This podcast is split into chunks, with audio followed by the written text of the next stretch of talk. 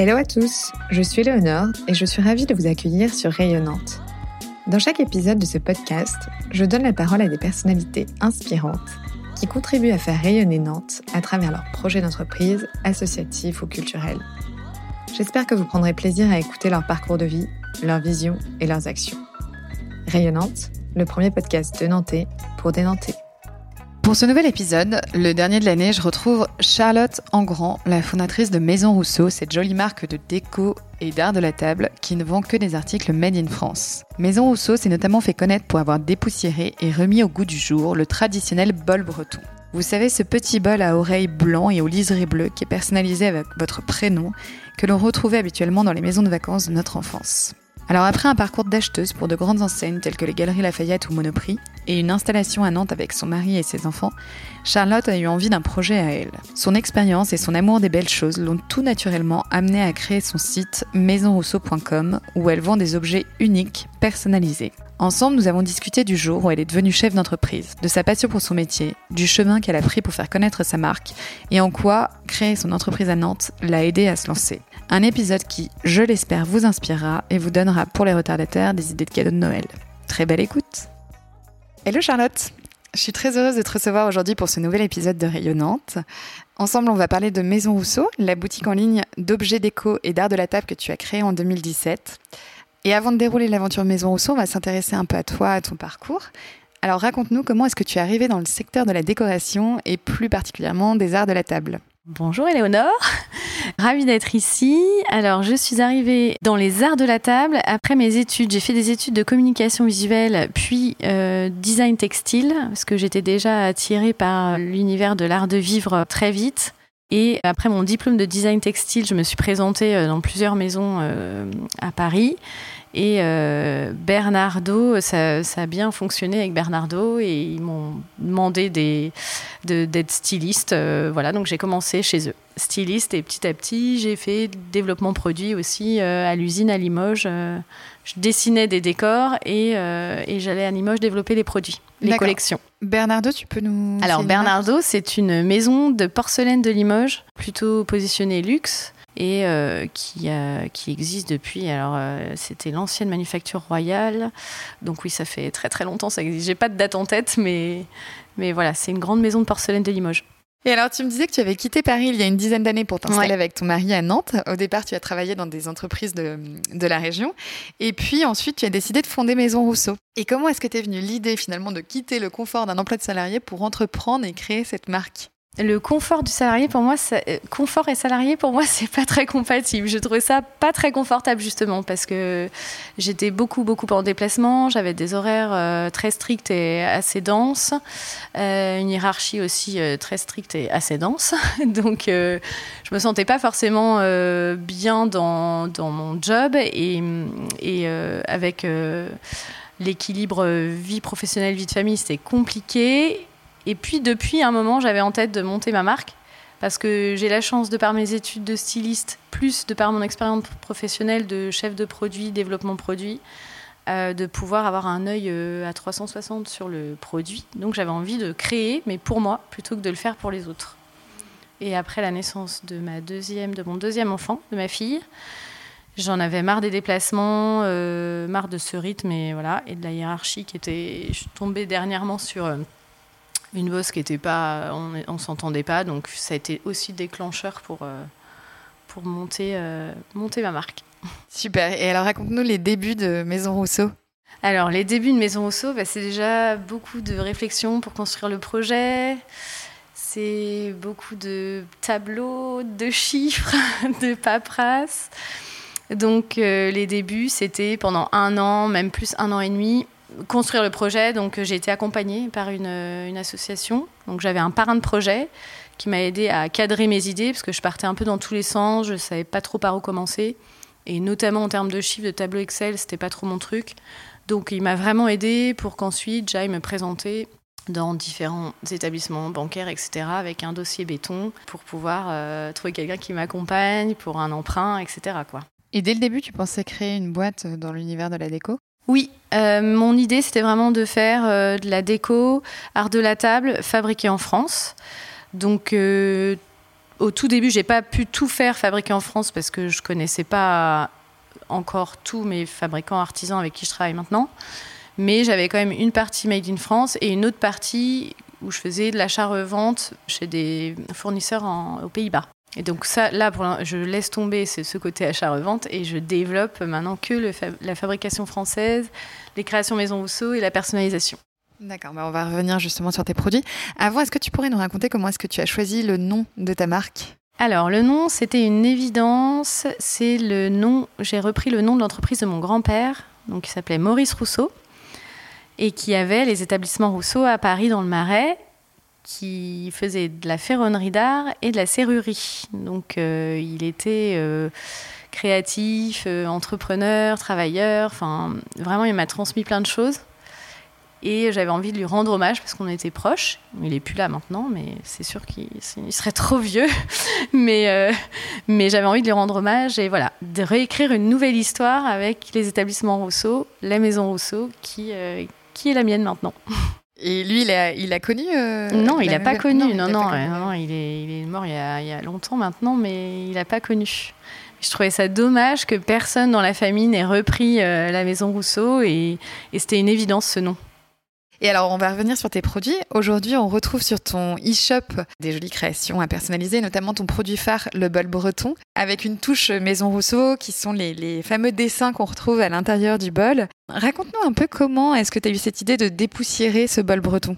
Alors, j'ai surtout eu un coup de cœur pour un fabricant et un, savoir-faire euh, autour de la faïence que j'avais connu quand je créais des collections de vaisselle aux Galeries Lafayette. Et je me souviens m'être éclatée aux Galeries Lafayette à créer plein de dessins et en relief comme ça dans la vaisselle. Et là, j'ai retrouvé chez ce fabricant français qui est à côté de Nantes euh, cette même technique qui euh, fait que mes dessins sont en relief dans le fond du bol et chaque touche de couleur est peinte à la main, au pinceau. Donc euh, c'est ce véritable coup de cœur pour cet artisan qui m'a... J'ai eu l'étincelle pour me dire, il faut que, je, faut que je crée quelque chose avec ça parce que c'est, c'est, exactement ce que, ce que j'adore faire. Donc, donc voilà. C'est toi qui dessines? Oui, c'est moi qui dessine. Du coup, je dessine, je pense les produits. S'il y a besoin de penser une forme, je pense la forme. S'il y a besoin de penser un décor, je dessine le décor. Et ensuite, je fais faire par des fabricants locaux, français, mais vraiment locaux, j'essaie, le plus possible. Et si on prend cet exemple du bol breton, est-ce que tu pourrais nous raconter toutes les étapes de la création euh, du bol euh, jusqu'à sa mise en ligne? Oh là, il y en a beaucoup. c'est pour ça qu'il y a 15 jours à 3 semaines de délai. C'est que tout est fait euh, euh, à côté de Nantes, de la forme, euh, du, moulage de la terre jusqu'à la peinture au pinceau. Donc il y a plusieurs étapes. Déjà, il faut couler la terre dans un moule. Ensuite, il y a plein de petites étapes pour que le moule soit après lissé, la forme soit bien lissée. Ensuite, il y a une première cuisson. Après, c'est peint. Il y a une émaillage, deuxième cuisson. Et là, c'est bon. Donc en fait, ça prend à peu près. Euh, il y a plusieurs jours et il y a une, ça passe entre une dizaine de mains différentes. Ok. Et toi, tu reçois les prototypes à Nantes et ensuite tu les mets en ligne, c'est ça? On va les chercher ou alors on les fait venir. Mais en général, c'est Servan qui travaille avec moi qui va les chercher. Au début, je faisais les allers-retours toutes les semaines. Maintenant, il y a quelqu'un qui m'aide. Et Servan, il va toutes les semaines ou tous les 15 jours on les rapporte euh, au showroom, à nos bureaux, bureau showroom. Et ensuite, on fait toutes les expéditions euh, en interne, parce que comme c'est de la personnalisation, on peut pas trop déléguer ça à un logisticien, parce que c'est une machine de guerre et il faut vraiment être euh, très très. C'est un vrai métier la personnalisation pour pas se tromper, même si de temps en temps on fait quelques erreurs. Pour l'instant, on est bien rodé, donc voilà, on a toute la logistique qui interne internalisée. Et vous faites à la main la personnalisation? Non, la personnalisation, c'est fait à la main. À la... C'est quand je dis que l'étape de peinture, c'est ça, c'est la personnalisation, le décor, et tout ça, c'est fait euh, à la faïencerie. Ouais, bol par bol, euh, voilà, à la main. D'accord. Et donc, tu parlais rapidement de cette faïencerie. Euh, il y a un vrai ancrage local puisque c'est à côté de Nantes. Comment est-ce que tu as choisi cette, cette faïencerie? Comme j'expliquais tout à l'heure, le coup de cœur pour la forme du bol et pour la technique, le savoir-faire qui est assez différent de ce qu'on peut voir euh, sur le marché euh, des bols bretons. Les décors sont lisses, donc c'est un, à partir du moment où c'est lisse, c'est un chromo. Et donc Maison Rousseau, je ne vais pas dévoiler le secret de la technique, mais c'est pas lisse. c'est pas un chromo. Alors, tu as d'autres produits que l'on retrouve euh, sur ton site autour des arts de la table, qu'on peut personnaliser au nom? Il y a des coquetiers, il y a des patères, etc. Comment est-ce que tu penses tes produits? Est-ce que tu raisonnes en fonction de tendance marché ou est-ce que tu suis ton instinct? Alors déjà, j'avais envie de créer d'autres produits en cohérence avec euh, le bol breton. Donc l'idée, c'était de revisiter aussi d'autres objets que je pouvais trouver chez ma grand-mère. Donc après le bol, le rond de serviette. Et le rond de serviette sur le marché, euh, ce qu'on peut trouver, c'est. Alors maintenant, il y en a quand même des plus modernes, mais avant, c'était surtout euh, les ronds de serviette euh, très hum, brillants, un peu orange, avec une écriture très noire. Enfin, bon, voilà, je trouvais ça pas très raffiné. Et l'idée, c'était de, revoir aussi ce rond de serviette plus élégant, plus moderne et. et avec, on retrouve les graphismes Maison Rousseau gravés et le prénom, enfin le surnom, ce qu'on veut, gravé sur le rond de serviette. Et est-ce que tu as un produit que tu préfères parmi tous les produits que tu vends? Alors, j'avoue que j'aime bien les ronds de serviette et les coquetiers, mais là récemment, on a sorti du linge de table en lin, français aussi, et la confection se fait à côté de Nantes. Et j'avoue que là, j'avais pas encore trouvé ça sur le marché. Le, lin brodé avec une broderie euh, hyper délicate, plus des bordures, des finitions de bordures assez délicates. Et ça, j'avoue que j'ai un gros coup de cœur parce que j'ai l'impression de revoir du linge de nos grands-mères et en même temps avec un côté moderne. Et ça, j'adore. Je trouve que ça embellit tout de suite une, belle, une, une table. Ouais, c'est vrai qu'ils sont très beaux. On va parler de distribution. Donc, on retrouve tes produits sur ton site internet, on le disait. Ils sont aussi revendus en France, en Europe, à Nantes. Où est-ce qu'on peut les, les trouver du coup à Nantes Chez quel revendeur? À Nantes, on les trouve à la boutique Charlou, qui est vraiment super. C'est rue du Château. Elle me suit depuis le début. Elle a une sélection de dingue, donc allez-y. et euh, c'est vrai qu'elle est fidèle à la Maison Rousseau et, et, elle cartonne avec sa boutique. Et ensuite, il y a aussi la boutique euh, Le Petit Souk. Mais il n'y a pas tous les modèles. En fait, Le Petit Souk, il y a des modèles. Euh, plutôt avec des, inscriptions fun et, sans motif à l'intérieur. Et Charlou, il y a plus de choix, il y a tous les motifs. elle a vraiment pris le risque de choisir toute la collection et ça marche super bien. Ah, génial. Alors, on va parler justement de développement de ta marque. Il y a levier qui t'a marketing, euh, qui t'a aidé à te faire connaître, c'est les collabs. Tu as fait des collaborations avec des marques reconnues comme Merci, comme Le Bon Marché, et aussi plus récemment avec des influenceuses comme euh, Marie-Fort Ambroise, qui est euh, plutôt connue pour être une influenceuse dans le monde du lifestyle, du voyage. Comment est-ce que tu comment est-ce que tu choisis tes collabs? Les collabs, c'est souvent euh, un, coup de cœur entre deux univers ou entre deux personnalités. Alors Cézanne, c'est déjà j'avais rencontré Morgane Césalori il y a quelques années quand elle avait en tête de développer le lifestyle. Donc on, en avait parlé parce que ça m'intéressait à l'époque, j'étais pas fermée pour rentrer à Paris. Euh, mais, euh, mais voilà, ça s'était pas fait finalement. Et puis, on, s'est quand même euh, donné régulièrement des nouvelles. Elle m'a commandé des bols pour chez elle. Donc, elle aime le produit. Je savais qu'elle aimait le produit. Et puis, comme ça, en se donnant des nouvelles, je, lui ai proposé est-ce qu'on pourrait pas imaginer une collab? Et elle a été partante tout de suite. Donc là, on en est à Noël, ce sera la troisième. Et, et ça, ça marche super bien. Donc, c'est chouette. Et puis Marie Fort, euh, c'est plutôt oui un coup de cœur pour nos deux univers. On s'est jamais rencontré avec Marie, mais ça a tout de suite matché. Enfin, on, voilà, on a à peu près les mêmes mêmes goûts, la même cible, et, on s'est dit que de prendre ces inscriptions iconiques et de les mettre sur des bols, enfin ça lui parlait vraiment. Donc euh, elle était à, fond et ça s'est fait hyper rapidement. Et on en est à la deuxième collab là, et ça marche toujours aussi bien. Et avec elle, typiquement, tu as personnalisé vraiment le, bol. Vous l'avez fait en collaboration toutes les deux Alors, euh, ce qu'on a personnalisé, c'est les mots euh, iconiques de My Travel Dreams. C'est Mama, Mum of Girls et Mum of Boy. Il y a trois modèles de bol pour donc euh, toutes les mamas. Ouais. Ouais.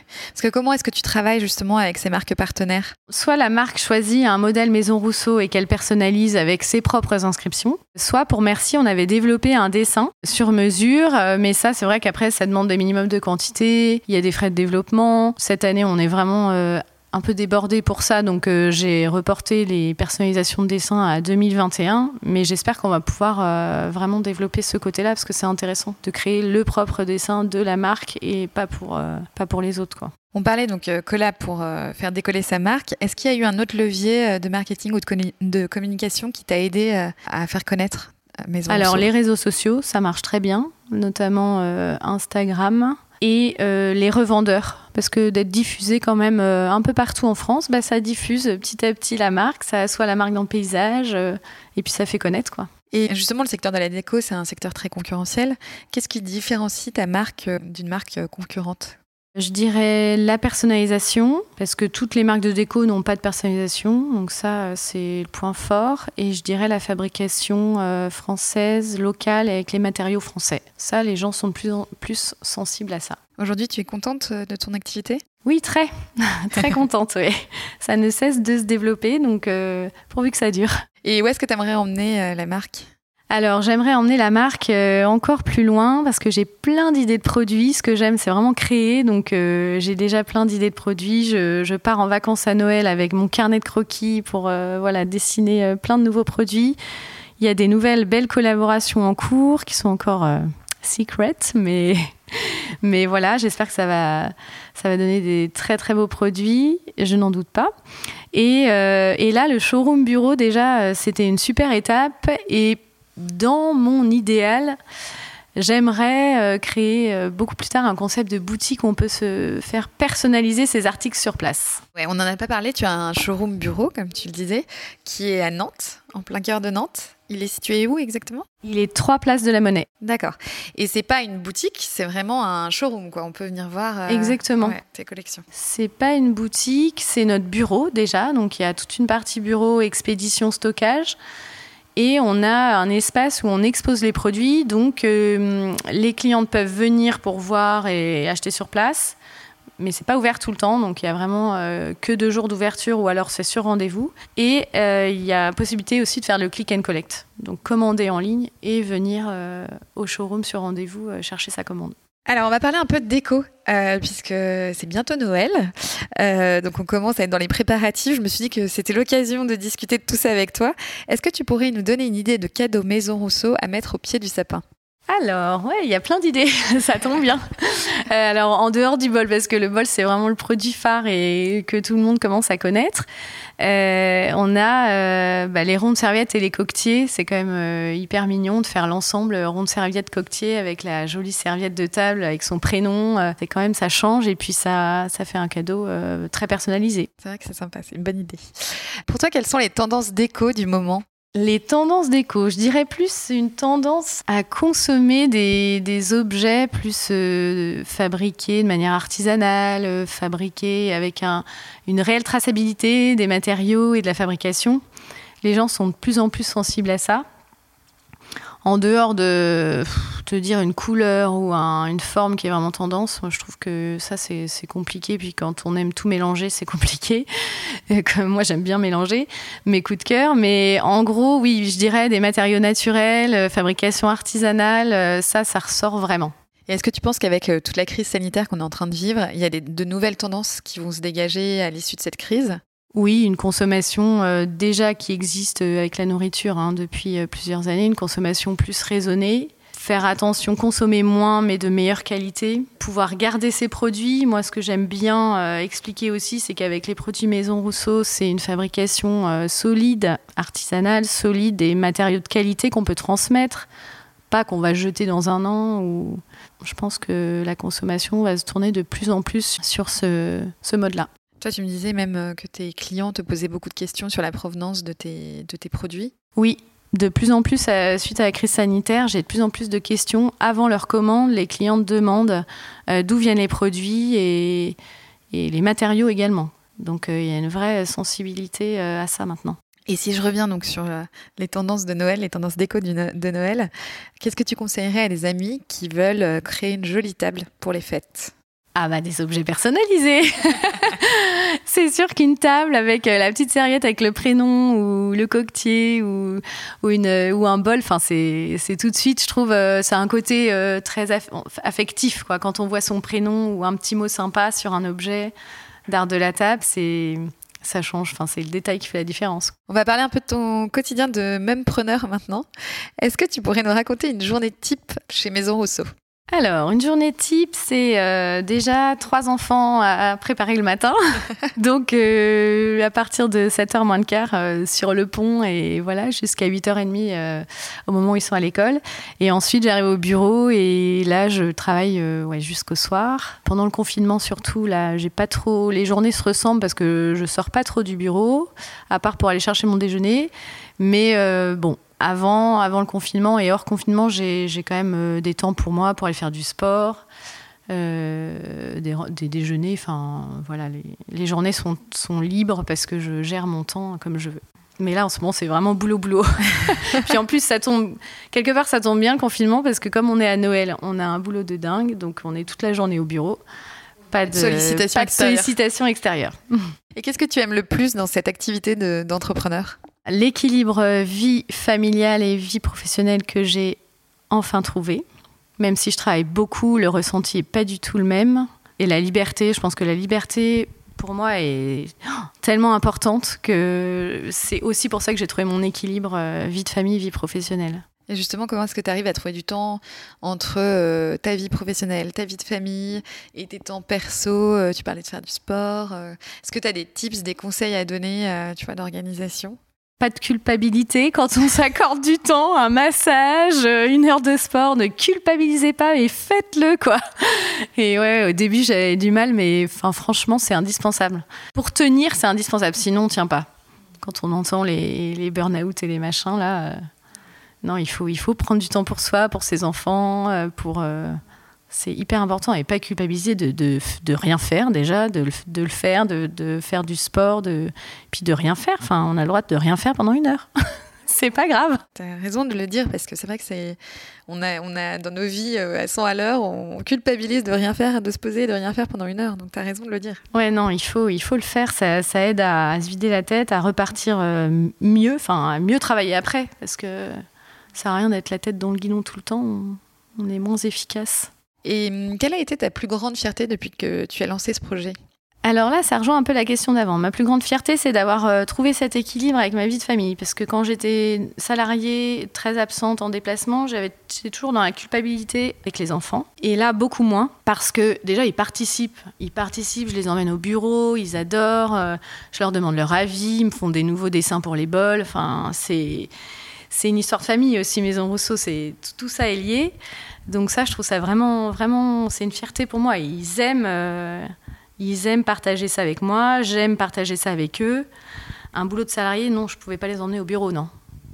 là, là, c'est chouette. Euh, c'est, c'est famille, euh, c'est histoire de famille, quoi. Trop bien. Et est-ce qu'à l'inverse, il y a eu des coups durs ou des difficultés euh, que tu as dû surmonter? Oui, au début, euh, c'est toujours euh, quand même dur de lancer sa marque. Il faut se faire connaître. les ventes ne sont pas forcément là au tout début. il faut voir ce qui marche, réajuster. Il y a des choses qui marchent pas. Il faut se remettre en question. et puis, en fait, tout le temps, finalement. Donc, oui, c'est pas toujours tout rose, mais pour moi, c'est tellement naturel que l'entrepreneuriat plutôt que le salariat, donc euh, ça passe mieux. Les difficultés passent bien. Il y a eu un conseil ou, un livre ou un film, euh, un livre que tu as lu, un film que tu as regardé qui a pu t'aider à un moment bah, J'ai été quand même bien accompagnée par mon parrain de projet, mon mari aussi qui est super présent et voilà, qui, m'aide pas forcément dans le quotidien de la boîte, mais je sais que je peux toujours compter sur lui et, si j'ai des conseils à lui demander, il sera là. Après, euh, il y a des, femmes inspirantes qui, te, qui te disent euh, oui, c'est possible. Tu penses à qui? Je pense bah, déjà à Morgane Césalori, je pense à Alison de Tajin Banane. toutes ces nanas qui arrivent à casser les codes ou à réinventer des nouveaux codes euh, je trouve ça Pour ceux qui ne connaissent pas, on peut peut-être euh, parler de la marque Tajine Banane, qui est peut-être euh, moins connue. C'est une marque, tu m'arrêtes si je me trompe, hein, c'est une marque de, de vêtements d'allaitement, en fait, de t-shirts, de sweats. et il y avait un vide, il y avait un vide énorme et je, je suis fascinée par cette nana qui a su, qui, qui, sait en fait réintroduire l'allaitement dans la vie quotidienne. elle parle aussi dans les transports, dans les magasins. Enfin, c'est compliqué hein, pour une maman d'allaiter. Déjà, c'est compliqué même chez soi. Et d'avoir une vie sociale et d'allaiter, je crois que c'était, c'est encore plus, plus dingue. Et elle, elle a réussi à, fédérer sa communauté autour de euh, la place de la maman allaitante dans la société. Et elle est hyper forte, franchement bravo.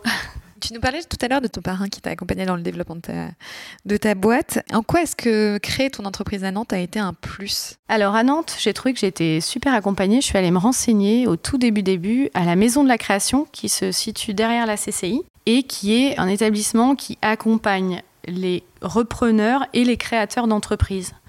Donc il y a toutes sortes d'associations, de, formations qui accompagnent. Et euh, j'ai eu la chance de rencontrer donc euh, là-bas Louis Bourdet, qui n'est plus euh, dans l'association, parce que maintenant il, est âgé, donc il a pu, il a pu, a pu envie de le faire, mais c'est lui qui a créé cette association à l'époque qui s'appelle Acte 44. Donc ce sont des retraités, anciens dirigeants, cadres, cadres sup, qui donnent de leur temps pour les jeunes repreneurs ou créateurs d'entreprises. Et lui m'a accompagné. Alors au début, c'était dingue. On se voyait deux fois par semaine. Hein. La première année, on se voyait deux fois par semaine, après une fois par semaine. Ensuite, une fois par mois, et puis petit à petit. Et là, on se voit une fois par an. On fait le point une fois par an. Mais ça a été euh, un super accompagnement. Et de quelle manière il t'accompagnait? Il te donnait des conseils? Oui, alors déjà, il est là pour tester euh, l'adéquation, si on est en adéquation avec notre projet, donc la personne, et le projet, est-ce que c'est compatible? Il teste aussi, voir si le conjoint est d'accord, si on va être accompagné au niveau familial. Enfin, parce que lancer son entreprise, c'est pas, euh, c'est compliqué quand on n'est pas accompagné. En fait, clairement, euh, c'est pas simple. Donc, euh, il a été là pour me tester au début. Donc une fois que cette étape-là a été faite, que mon projet était calé et qu'il voyait que j'étais bien entourée pour bien me lancer, on a par les chiffres. Et c'est là où il a été d'une grande aide, c'est que les tableaux Excel et les business plans, j'en avais jamais vraiment fait. Et là, il m'a vraiment accompagné. Et puis il m'a donné des contacts. Euh, tout va plus vite en fait. Euh, des contacts de, de banques, d'experts comptables, de tout quoi, avocats si besoin. C'est vrai que ça va plus vite quand on est euh, tout seul. c'est pas facile de trouver tous ces contacts. Donc ça prend plus de temps. Un autre aspect aussi, c'est que tu travailles avec des acteurs euh, locaux. Tu disais tout à l'heure ta faïencerie à côté de Nantes. Euh, est-ce que c'est une pure, un pur hasard ou est-ce que euh, c'était vraiment une volonté de ta part? C'était vraiment une volonté de ma part parce que déjà, je sais qu'on est dans une région hyper dynamique. Il y a énormément de, de fabricants, d'industries. Enfin, j'ai un mari qui travaille dans dans, les investissements justement pour les PME. Et je sais qu'en Vendée, il y, a, énormément de boîtes, euh, enfin à côté de Cholet aussi. Donc je me, dis, je me suis dit, mais je vais aller fouiner dans la région. C'est pas possible de, faire fabriquer ça à l'étranger alors qu'on a un savoir-faire de dingue autour de nous. Donc je suis allée fouiner euh, petit à petit, donc la faïencerie. Après pour les rondes serviettes, j'ai trouvé un tourneur à côté de Cholet. Mon graveur, il est pareil, à côté de Nantes. Le linge de table, la confection, c'est dans un atelier de confection à côté de Cholet, mais un, atelier familial depuis des générations. Donc euh, tout de suite, ça a fait écho avec l'histoire de Maison Rousseau. la broderie sur le linge de table, c'est pareil, c'est à la Chapelle-sur-Erdre. Enfin, je trouve que ça sert à rien d'aller loin quand on peut, euh, quand on peut faire du beau euh, local. En tout cas, je trouve mon bonheur ici pour l'instant. J'aime bien terminer ce podcast par des petites questions sur Nantes. Alors déjà, qu'est-ce que t'évoques la ville de Nantes? Alors Nantes m'évoque euh, la mer, la créativité et le dynamisme. Et est-ce que tu as des bonnes adresses à nous partager qu'on pourrait tester à l'issue de ce confinement? Ça peut être des adresses de resto, de bar, ça peut être aussi des adresses de boutique. Alors, bonnes adresses de resto. Il y a en face du showroom Maison Rousseau, il y a ma, ma cantine qui s'appelle l'Ours. C'est vraiment excellent en boutique. Euh, je sais pas si tu connais Macaplace, qui est dans un appartement. Elles ont une sélection de dingue. Mais voilà, en gros, l'ours, le rosa qui est à côté euh, de Maison Rousseau aussi, qui est excellent, et Maca Place. Top. Et eh ben écoute, euh, Charlotte, je te remercie beaucoup en tout cas par euh, merci. ton temps. Bah, merci à toi. J'étais ravie de t'avoir. Et je te souhaite une belle continuation. Et surtout, n'hésitez pas à aller visiter le site de, de Maison Rousseau. Maisonrousseau.com. Et puis oui, n'hésitez pas parce que c'est des bonnes idées de cadeaux là pour Noël. Donc allez-y, foncez. Merci. Bonne journée. Merci pour votre écoute. J'espère que l'épisode avec Charlotte vous a plu. En tout cas, si c'est le cas, eh bien, vous pouvez en parler autour de vous et nous laisser un petit commentaire et 5 étoiles sur Apple Podcast. Et puis pour suivre l'actualité de Rayonnante, eh bien, je vous donne rendez-vous sur le compte Instagram, le compte Facebook et Twitter du podcast. En attendant, je vous souhaite une très belle journée et je vous donne rendez-vous dans 15 jours pour un nouvel épisode.